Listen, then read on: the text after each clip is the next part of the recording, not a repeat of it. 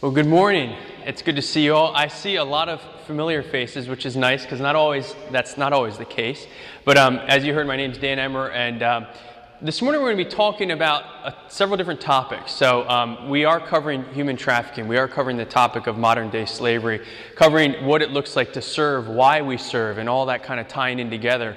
And especially this time of year is a good time to reflect not on ourselves as we talked about, you know, oftentimes it's not that discount. I was I was caught up in that trap because I, I, uh, not the shopping part, but I clicked on one of those Black Friday videos where they show people running into Walmart and some other stores. And I sat there, and this was last night, killing a few minutes of time while I had my dinner. And I, and I thought, isn't that so sad though? It was almost humorous, but sad to see how often we go for things and, and we look for things our, for ourselves. But what Christ calls us to is something far drastically, radically different than that. Um, now, before I jump into it, it's always helpful to understand who you're talking to, right? To, or hear, who you're hearing from.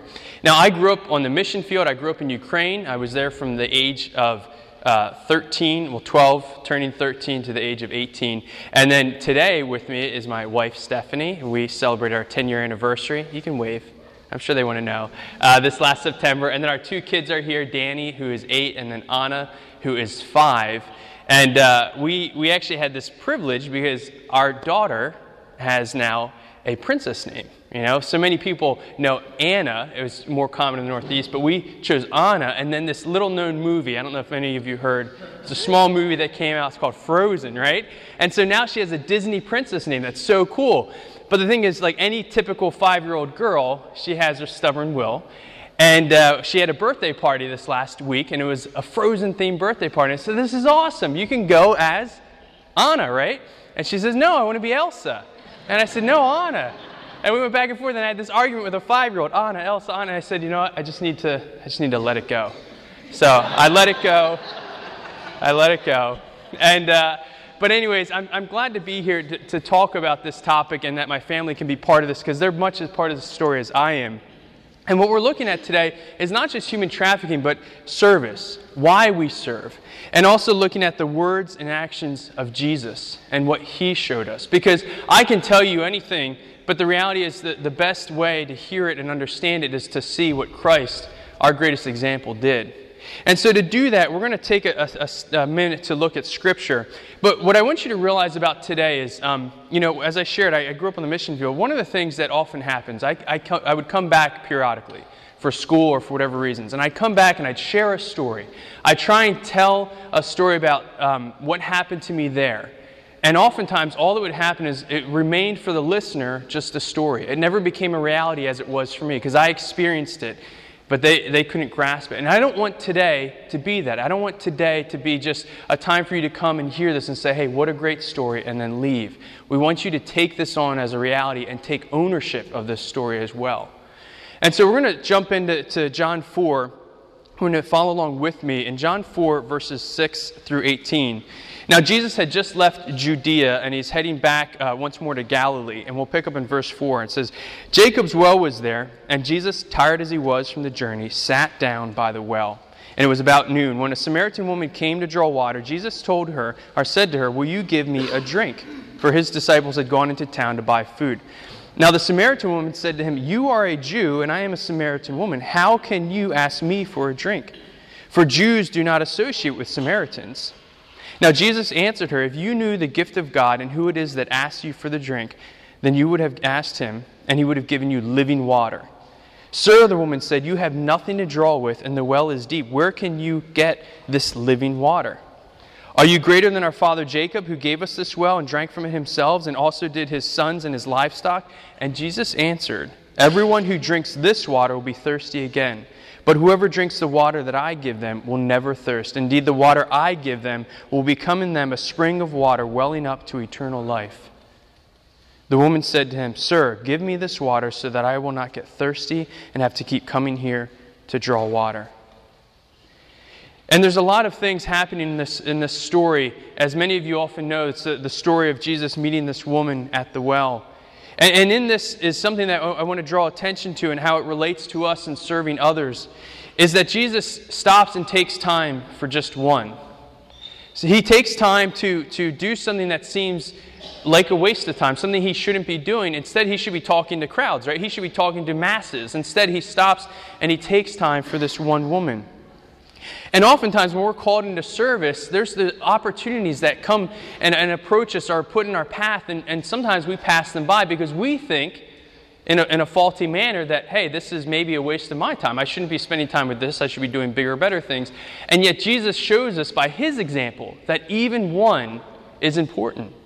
And so, when, when we're walking through our journey, our journey trying to serve Christ and, and, do what we can as He has called us to do it, we have to be mindful of, of the path that we're on. Is oftentimes it starts much sooner than we realize. Our, our, opportunities have been placed along the way, and, and maybe we've taken that opportunity, and God's going to use that in the future. You know, for me, when, when it, I look back at my life, I see how the opportunity kind of started much sooner than I realized. So I came back uh, for 10th grade, back to the States, and I was here in high school, and we were talking about uh, slavery in America in history class. And as I sat there and they shared about it, the teacher kind of asked almost just a, a, probing question to the class, to me. He said, You know, students, Dan, if you were alive when slavery was here in America, would you have done something to intervene? Would you have done something to stop it? And as a 10th grader, I simply I, I raised my hand and I said, Yeah, I, I would. And the reason I raised my hand is because I believed everybody deserves to be free. Now, fast forward many years or several years beyond that to 2010 when I was sitting in church, much like many of you are today, and hearing about human trafficking, modern day slavery. And that same question crept up to my, to my mind, and that same question was asked, and, and it was simply put Dan, you said yes then, what will you say now? Because as I sat there and started to hear about the issue of human trafficking and how around the world there are over 27 million people held against their will, many of which, about 21 million, are women being forced into sex slavery, being forced to sell themselves for someone else's gain. And, hearing that and the weight of that, thinking that we can go on Black Friday and shop and we can go home to our, our warm homes and we can have food whenever we want it. We can do, we have so many choices that we can make, and yet 27 million people do not have that ability to make a choice. And hearing that and hearing that over 800,000 people every year are trafficked across borders around the world as if they were a commodity, as if they were something to be traded, sold, and, and other people profiting from that. And, and hearing that and hearing that it's a, a $32 billion industry, one that's growing annually. We have uh, drug trafficking, then weapons trafficking, and, and then human trafficking because it's a lucrative and profitable thing and people try to understand why is it happening how does this happen and, and the reality is that there's so many different ways that it's done. In, in third world countries it's oftentimes it's, it's trickery it's, it's deception it's, it's always deception but it's a different way. In overseas countries a lot of times it's addressing the root cause or, or the desire for economics you know sustainability for families. And they'll say you know your daughter can come work here. She can work at this hotel. And, and they and they uh, willingly send their daughter to, to work, and then they're sold and, and forced into this. In, one uh, area, Sanglia and Miraj, where we work in India, there's, there's uh, temples there.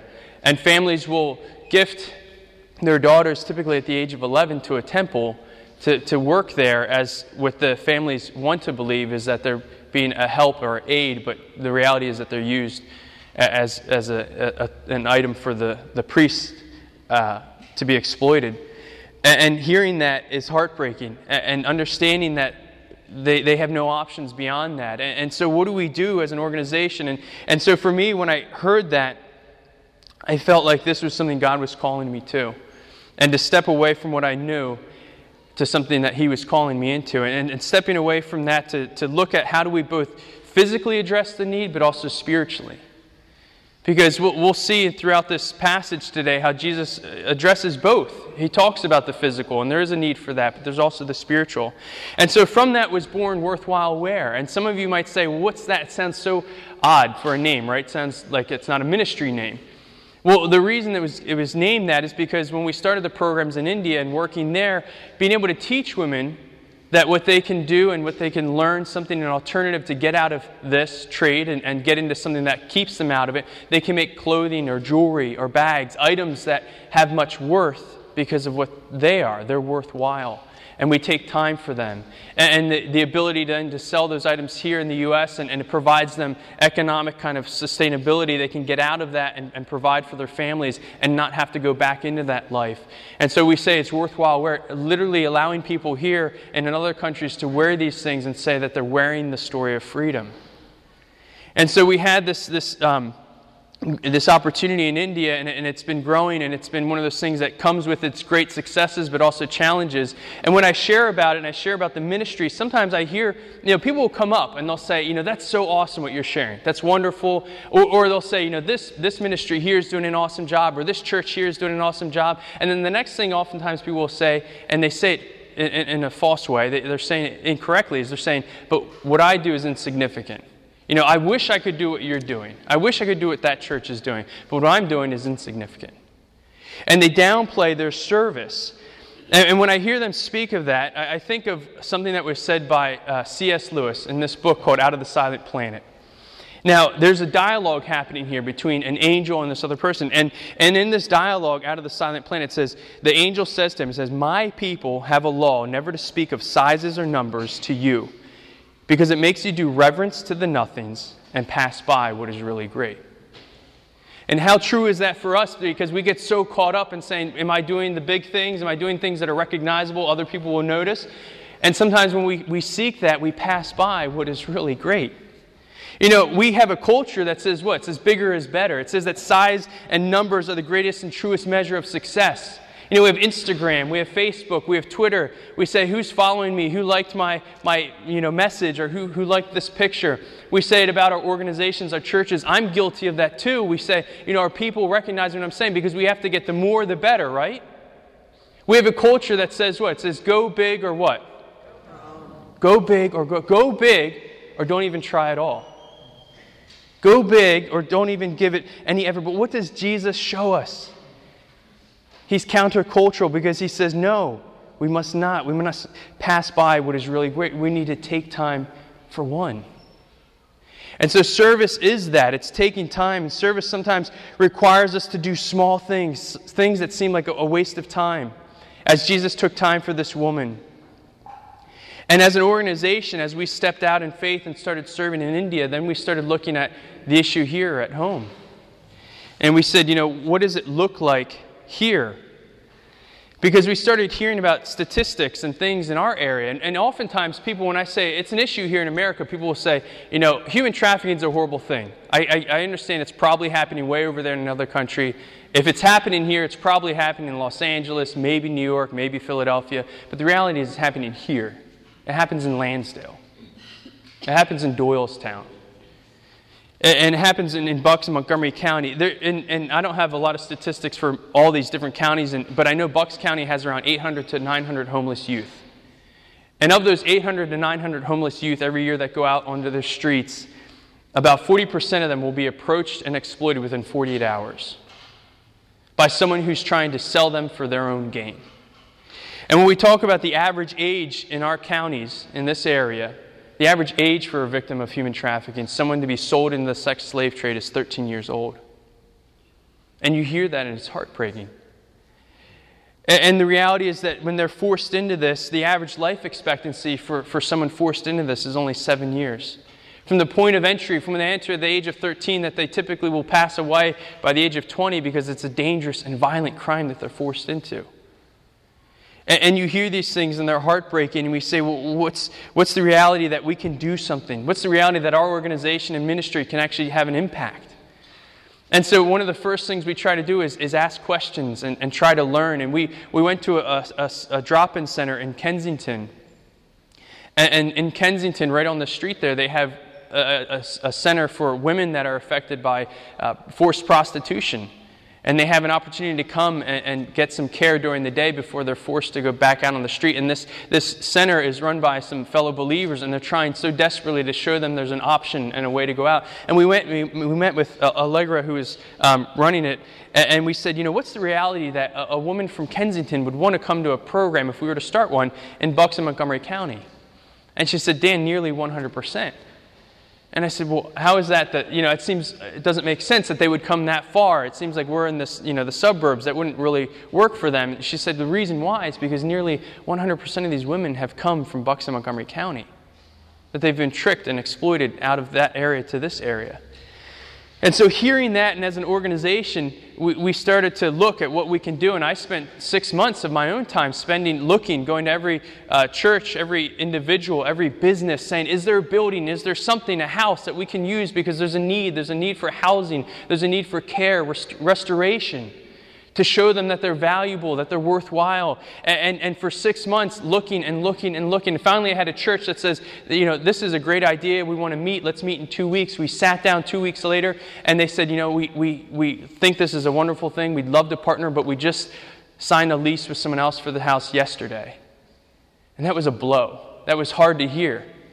And, and it's a reminder that service calls us to do things that seem like a waste of time sometimes.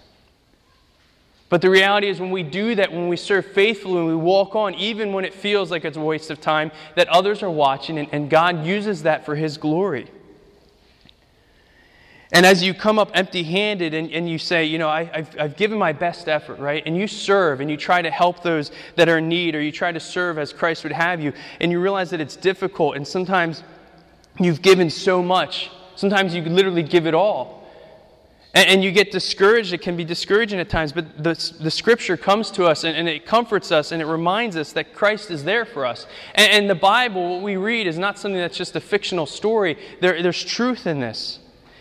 And, I remember at, a point where I was feeling most despairing was, was um, when, when we decided to leave what, what I knew and, and what I did before to, to pursue this. There was, there was times of doubt. There was times of, of struggle. And I was reminded by Matthew 6:25 that therefore I tell you, do not worry about your life and what you will eat or drink, or about your body and what you will wear. Is not life more than food and the body more than clothes? And that was a, a verse that I leaned on because as uh, I started to hear about this in 2010, then I had to make the decision to step away from something I knew, which was a good job. It was a job that paid well enough that my wife could stay home and raise our kids. We could pay our mortgage. I could ride my, my fancy $3,000 carbon fiber bike to work because I could afford to do that. I'd go in my office, I'd close the door, ignore my colleagues, look out the window, daydream, pretend to work. Right? Those are all the things that sometimes we do, and those things are, are nice, but that's not what we're called to. And I would sit there and I would hear that voice and say, Dan, you said you would do something. I've made you and created you to serve, and, and what are you doing? And so we stepped away from that, and I, and I left that job. And we sold our home and we used our savings. And I remember sitting there as we were at a new rental property and, and sitting there at the island, and I was looking at, our, at my laptop. And that particular day, I took a screenshot of, of the screen because as I was looking at our bank account, on the screen was a zero. And a zero may look small in print, it's one of the smallest numbers, but when you look at it as a father and as a husband, it's so consuming. It's, it's overwhelming to see that little zero, knowing that there's nothing left.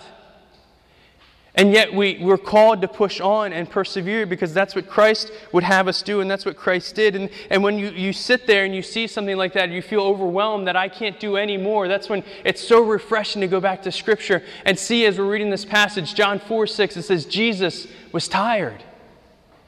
Jesus experienced fatigue. Jesus was tired. He was overwhelmed at times. And in John 4 6, it says that simple phrase. But as our, as our ultimate example, what does he do? He continues to press on. And the reason he continues to press on is because he's the author and the finisher of the story. And he knows what is next, and he knows why we need to serve. And so, as we get tired sometimes, we, we need to realize what Jesus would do and what he would have us do. And Jesus' actions show us that we need to go to, or go through, or go in and be in Samaria. The place where the Jews and, and Samaritans wouldn't go. And, and so, I ask you, what is your Samaria? Where, where are you called to go? Because we're called to do something, right? And you might say, and you hear these statistics and you hear numbers, and, and today I'm not going to go deeper and deeper into human trafficking, but I want you to be aware of things. But I might share this with you. And you might say, Dan, it's, it's a wonderful ministry you're doing, but I'm not called to that. Or you might say, Dan, you know, I'm serving in this way. I'm serving here at this uh, shelter, or I'm doing this or that or the other, but, you know, I'm not called to do what you're doing. I would say that's fine. That's wonderful because we're called to be active. But I would fault you if you do nothing. Because we're called to serve. We're called to be active because we're called to be the beacon of light in darkness. John 1 5 says that. It says it so clear. It says, The light shines in the darkness, and the darkness has not overcome it. And so when we see these dark things, these, these places of despair, we're called to bring hope. We're called to bring light to them. And as we continue on in John 4, I want to have you follow with me in John 4, verses 16 through 18. Because here is where Jesus really kind of cuts to the heart of the matter. You read this whole passage, and there's a lot of stuff going on, but what Jesus is really getting to is the heart of the matter is sin. And so in verse 16, it says, He told her, He says, Go call your husband and come back. And she replies, I have no husband. And Jesus said to her, You are right when you say you have no husband. The fact is, you have had five husbands, and the man you now have is not your husband. What you have just said is quite true. And, and, you read that passage, and it sounds like Jesus is kind of calling her out. Like he's a little bit harsh, right? He's saying, You've sinned. He's finger pointing. And, and we hear that and we say, That's harsh. You know, why would he say that? The reality is he's not doing that. What he's simply saying is, I already know. And he says that to us because so oftentimes we want to go and say, Hey, I could serve, I should serve, I should do this or that, but I can't because I sin. And we try so desperately to hide our sins from each other, and from God even. And he simply says, I already know. As he says to the woman, he opens the dialogue up and says, This is the issue. And the reality is that we've all sinned, right?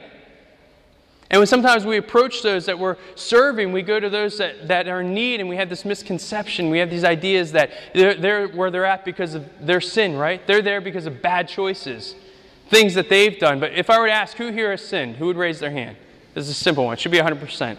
You have about a, a pretty holy crowd here. I don't see everyone holding their hand up, right? We've all sinned. We've all done it. Who here, if I ask who here has done something stupid, who would raise their hand? I should see every man's hand. Sir in the red shirt, I saw you slowly raise your hand. Is it because you're wearing short sleeve today? Is that. so we, we've done stupid things, right? I've done stupid things. I grew up in Ukraine. We, we lived, our first house was on a dirt street. At the end of the street was a meat processing factory. So it was so, it wasn't like living next to Longwood Gardens, I'll just say that. Um, and, and, and we had an outhouse when we first got to this house. And as Westerners, we had to get rid of that outhouse, and we put a, house, a bathroom in the house. But as a 13 year old boy, well, let me ask you this way what, what's synonymous with a 13 year old boy? What would you say? Would you say wisdom, right? 13 year old boys, wise choices, right? You would say all those things, right? So, as a wise 13 year old boy, I thought it was, uh, it was my duty to understand what's in this outhouse. And so, as, as my responsibility was upon me, I felt the weight of this to know what's, get to the bottom of it, right?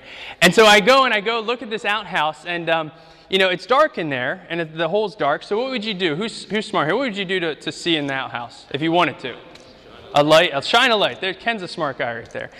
Now, being wise, you know, I thought a flashlight might work. It probably would work, but what else makes light? Fire, matches. There we go. Matches work. But you know, a match is great. Even a lighter, a candle, that works, but it still doesn't quite cut it. So what, it needs some help. So what else would you use? Paper. Paper, it's, it's even better. But I, I, had to get to the point. So I, I used some gasoline. So as a 13 year old boy, I decided to stand over an outhouse, pour gasoline, strike a match, and drop it in. And as you can imagine, everything exploded up into my face. And I remember I walked inside and my father was in the house. He heard the explosion. From the other room, I hear him yell, What happened? And I simply said, Nothing. And I just, well, I, I walked to the bathroom. I walked to the bathroom white as a ghost. Well, most of me was white as a ghost, not so much here. And scrubbed my face for about 20 minutes, right? And I, and I, I came out of there. I still can see. I still have my face, thankfully. But if I, if I told you that story, and at the same time, I told you that story and, you, and, and, I did get injured, or I did lose my sight, or something happened, and you said, Dan, you got what you deserved. I would say, You're right. I got what I deserved. And isn't that true for all of us? When we talk about sin and choices and things and what we deserve and what we didn't get and we should get. And we sit here today, and you sit there today, but by the grace of God. And so when we talk to those that are in need or we see those that are in need and we have these misconceptions, we say, I'm where I am because I've made good choices, because I don't sin as much as you, you're wrong. because we've all sinned, but by the grace of God, we are where we are. So when you serve those in need, you must approach it with all humility. And the scripture comes, it, shows us so clearly what that looks like in Micah 6 8. It talks about justice and it talks about humility and says, He has shown you, O mortal or O man, what is good and what does the Lord require of you? But to act justly and to love mercy and to walk humbly with your God. It doesn't say, in simple terms, it doesn't say I'm requesting this or I'm recommending it. It doesn't say this is a suggestion. It says it's required of you. And I have two kids. There's two things. There's things that I ask of them to put your clothes away when you, you know, they're dirty or, or to put your dirty dishes in the sink. Those are things I ask of them. I would like them to do. There's things that I require of them. Never, ever, ever go into the road. And the same is, is, is, for our Heavenly Father to us, that there's things that He requires of us, and we need to act justly. We need to serve, and we need to do it in full and utmost humility. And that's difficult, that's hard, but that's why we should serve and that's why we should get involved. And, and, the, the scripture again shows so clearly why do we do this? Why do we serve? Well, in Matthew 25, it says in verse 30 through 34 through 40, it says, Then the king will say to those on his right, Come, you who are blessed by my Father, take your inheritance.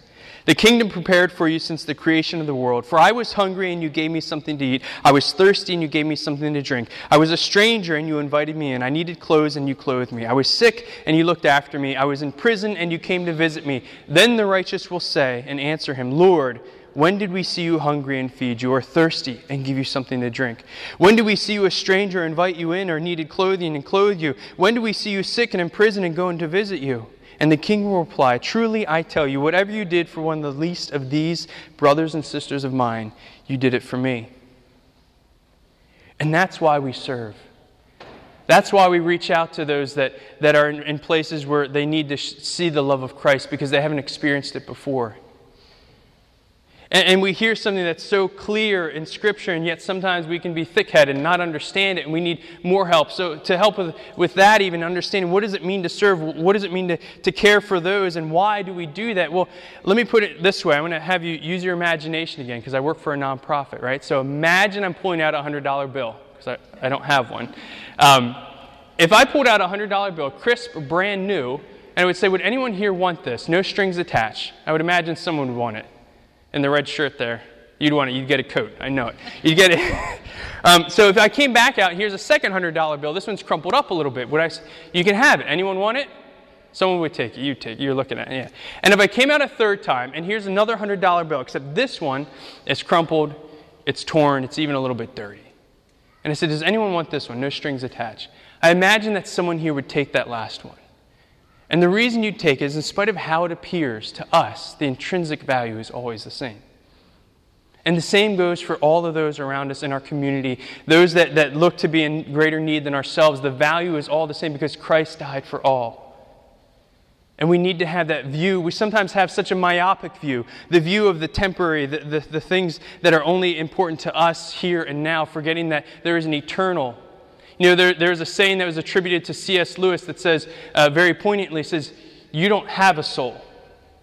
You are a soul. You have a body.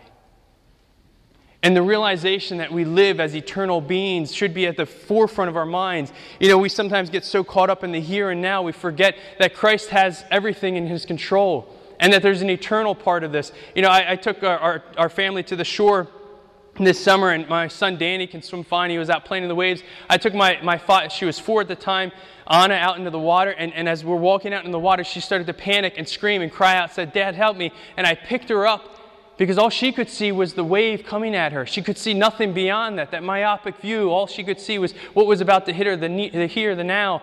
And as, as I picked her up, her perspective changed and, and she calmed and she saw that there was nothing to be afraid of. And the same is for us when we serve and we, and we look at these, these moments when they're, they're hard, we need to see that there's something more eternal beyond this. And then in closing, just in reading this last part of John 4, that Jesus leaves the Samaritan woman and he, and he leaves us with such a powerful declaration. In John 4 23 through 26, it says here, Yet a time is coming and has now come when the true worshippers will worship the Father in the Spirit and in truth, for they are the kind of worshippers the Father seeks. God is Spirit, and his worshippers must worship in the Spirit and in truth. And then the woman says, I know that Messiah. You can hear the joy in her voice. She says, I, the excitement, I, and she calls, she calls out and says, This is Christ, and He is coming, and when He comes, He will explain everything to us. And then Jesus declares to her and to us, I, the one speaking to you, I am He. And He's saying, I am the healer, the fixer, the thirst quencher the sustainer, the loving Father, the ultimate liberator. I am the one that you've been waiting for, been looking for. I am He, and I've come. And Christ is the one for the Samaritan woman. He's the one for the lost and for, the, for those that, that seek Him and don't know Him yet. Because He died for all, and because He died and rose for all, that we can live and share that with others. And when we look at service and what it means to reach those that need restoration, and, and, and we serve and it's difficult and it's hard, know that God has us covered. You know, at that, at that last meeting where that house option fell through, that was discouraging. And I simply, I got a text, uh, and I've shared this with some people here already, but I, I got a text that day from my mom. And now, moms used to email or write letters, now they text. And it was just simply a Bible verse and it said Proverbs 16:9. It says, "A man plans in his heart, but the Lord directs his steps." And I, and I laid it on God then, uh, and I said, God, this is yours. This is not mine. So if you want this home to be, then make it happen. And I, and I prayed that prayer and I asked God to take control of that situation. And just three days later, I received a phone call from Stacy Mulholland, the district director for Bucks Montgomery County. She said, We've been seeing what you've been doing. So here I felt empty handed, but someone was watching. And they said, We want to meet. And so we met with Congressman Mike Fitzpatrick, Rob Loughery from Bucks County. And they said, We want to meet and, and see what you're trying to do. And we shared about the program, what we wanted to do. And we said, We don't have a house, we don't have the funds. Can you provide funds to maybe help with a house or point us into the direction how we could do that? And, and Fitzpatrick said, instead said, You know, the county has multiple houses that we've acquired over the years through land preservation or, or floodplain, things like that. What if something like that would work out? And I said, Well, you have my attention. So they said, Why don't we send you a list? And they sent us a list. On this Excel spreadsheet, there's about 40 houses. There was one that was vacant, and there's also one that was zoned a group home. And I said, Well, let's go look at that. As we started the drive, we arrived within five minutes after leaving our church where we had our, our meeting. And so proximity was great, it was zoned properly, it was vacant. We get there, we start looking at the property, and uh, I'm saying, you know, here's a house that can provide housing for women. It, it, it has the, um, some seclusion to it. I said, this is great. I said, you know, this is wonderful. And I said to Rob Loughery, I said, this is wonderful, but this is something we probably can't afford because we're kind of a newer nonprofit and ministry. I said, what's this going to cost us? He said, Dan, if, if you're willing to do what you're saying, that you're going to reach and, and work with women that have been affected by human trafficking, and, and the churches are going to support you, and, and the, and the community is going to get involved, and the county wants to support you as well, and we'll do a 30 year lease for a dollar a year.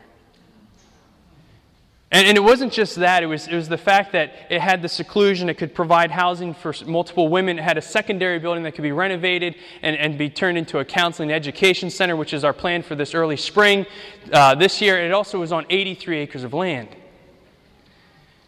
And so that time that felt like a waste of time was, was, was spent um, being observed by others and God directing and leading other people and, and, and directing my steps and doing something far greater than I ever, ever wanted. Because two weeks prior, I was discouraged, deflated, and, and frustrated, frankly. And here God provides in such a huge way. And so today we have this program called The Well, like John 4, where Jesus meets not only the physical but the spiritual needs of women providing long term housing up to two years, providing counseling services, providing uh, transportation and ways to get to get their GED courses, to get to the um, other therapeutic uh, sessions like equine therapy and, and other counseling sessions. And, and we have this program there where, where we have oftentimes successes and oftentimes we have setbacks. And, and it's not. Um, always easy to do what we do. It's, it's rarely easy to do what we do. And, and I know um, oftentimes I share this, and I share this with JR. Oftentimes you hear about a missionary, a mission ministry, or a missionary sharing their story, and you hear kind of like the highlight reel, all the great, all the good. And, and the reality is that we get faced with things that are far, far too difficult for us to bear. And the challenges that we face every week are, are overwhelming, but God shows up over and over again. And like in John 4, he says, I know the struggles, I know the sins, I know what it's like to be tired. But in the end, I'm the author and finisher of the story. And so we follow, follow Christ and, and we serve at the well and seek to provide restoration for women in our area affected by human trafficking. And when there's times of, of, of, struggle in service and there's times of, of, feeling like you don't have anything left to give, much like when I was sitting there at that, that um, island looking at that zero in the bank account, God shows up. You know, because I sat there and I was looking at the screen and, and I needed to get my mind off it, trying to think of what do I do? How do I tell my wife? What, what do I do to get out of this? Trying to figure out ways I can fix this and simply just trusting. I, I remember sitting there thinking, there's nothing I can do at this point. God, you got to do something. And to get my mind off it, I went out and get the mail and I sat down and I started looking at another bill, another bill, junk mail, and then something with my name on it. And I opened it, and inside there's a, a check with my name on it for $10,000. And, here, unbeknownst to me, my grandmother, who had passed away several months prior, had a will, and I didn't know I was part of this inheritance. And, and it's no uh, coincidence in my mind that it ended to come in the mail that day, the day that I was sitting there deflated, discouraged, had nothing left, and simply leaned and called on God and said, Provide. And He did. Because Matthew 6 25, when it talks about that, when it talks about God will provide, and what is it for us to worry about food and clothing? He's real. The scripture is alive and real, and He will provide. And that's what we read. And I get discouraged. I get frustrated that I, I should know better, right? Because I have kids. I should know how I would provide. I would do anything for them as a father. I mean, who here has taken their kids somewhere fun, like Disney World or, or, or an amusement park, something like that? Anyone? It, there's only, okay, there's some good parents here. All right. So you would do, right? Now, I should know, the reason I should know better, not, not doubt God is because as a parent, I took our, we took our kids uh, with our uh, Steph's parents, my in-laws, to Disney World, and we told them we're going to go. Now, we didn't say, okay, three months from now we're going to go to Disney World and, and say to our, at the time, four year old and seven year old, here are the tickets. Now hold on to them, don't lose them. Who would do that, right? No one. No one in their right mind would do that because they're immediately going to lose them or misplace them or something. But what happens is that we tell them, we give them great news. We say, anticipate something wonderful, and then now wait. And they wait, and then we travel, and we get there. We get to the gate. They still have no way of getting into the park until they get to the turnstile and they're about to enter. At that point, we hand them the ticket, and they have what they need to get through. And that's what Christ does for us. And that's what he says in Matthew 6 25, that we lean on him and he will provide. And so God is real. And so when we look at this and we let God direct and we take time for even just one person, that God can do very big things. And make sure that we do not pass by what is really great. And God, He took time for this one woman, but He used the Samaritan woman.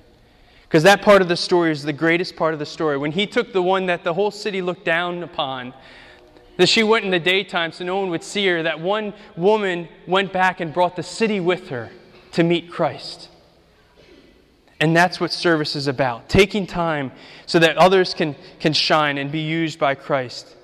And so today, I don't want to have this again as a story that you hear and say that was wonderful and, and then end it at that. I want you to take ownership in this. So today, I want to also challenge you to serve.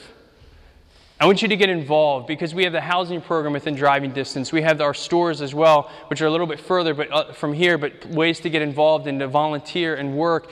Uh, we need your prayer because it's spiritual warfare, and, and we're reminded of that very often. And so we need you to pray. We want you to get involved. We want you to be committed to this.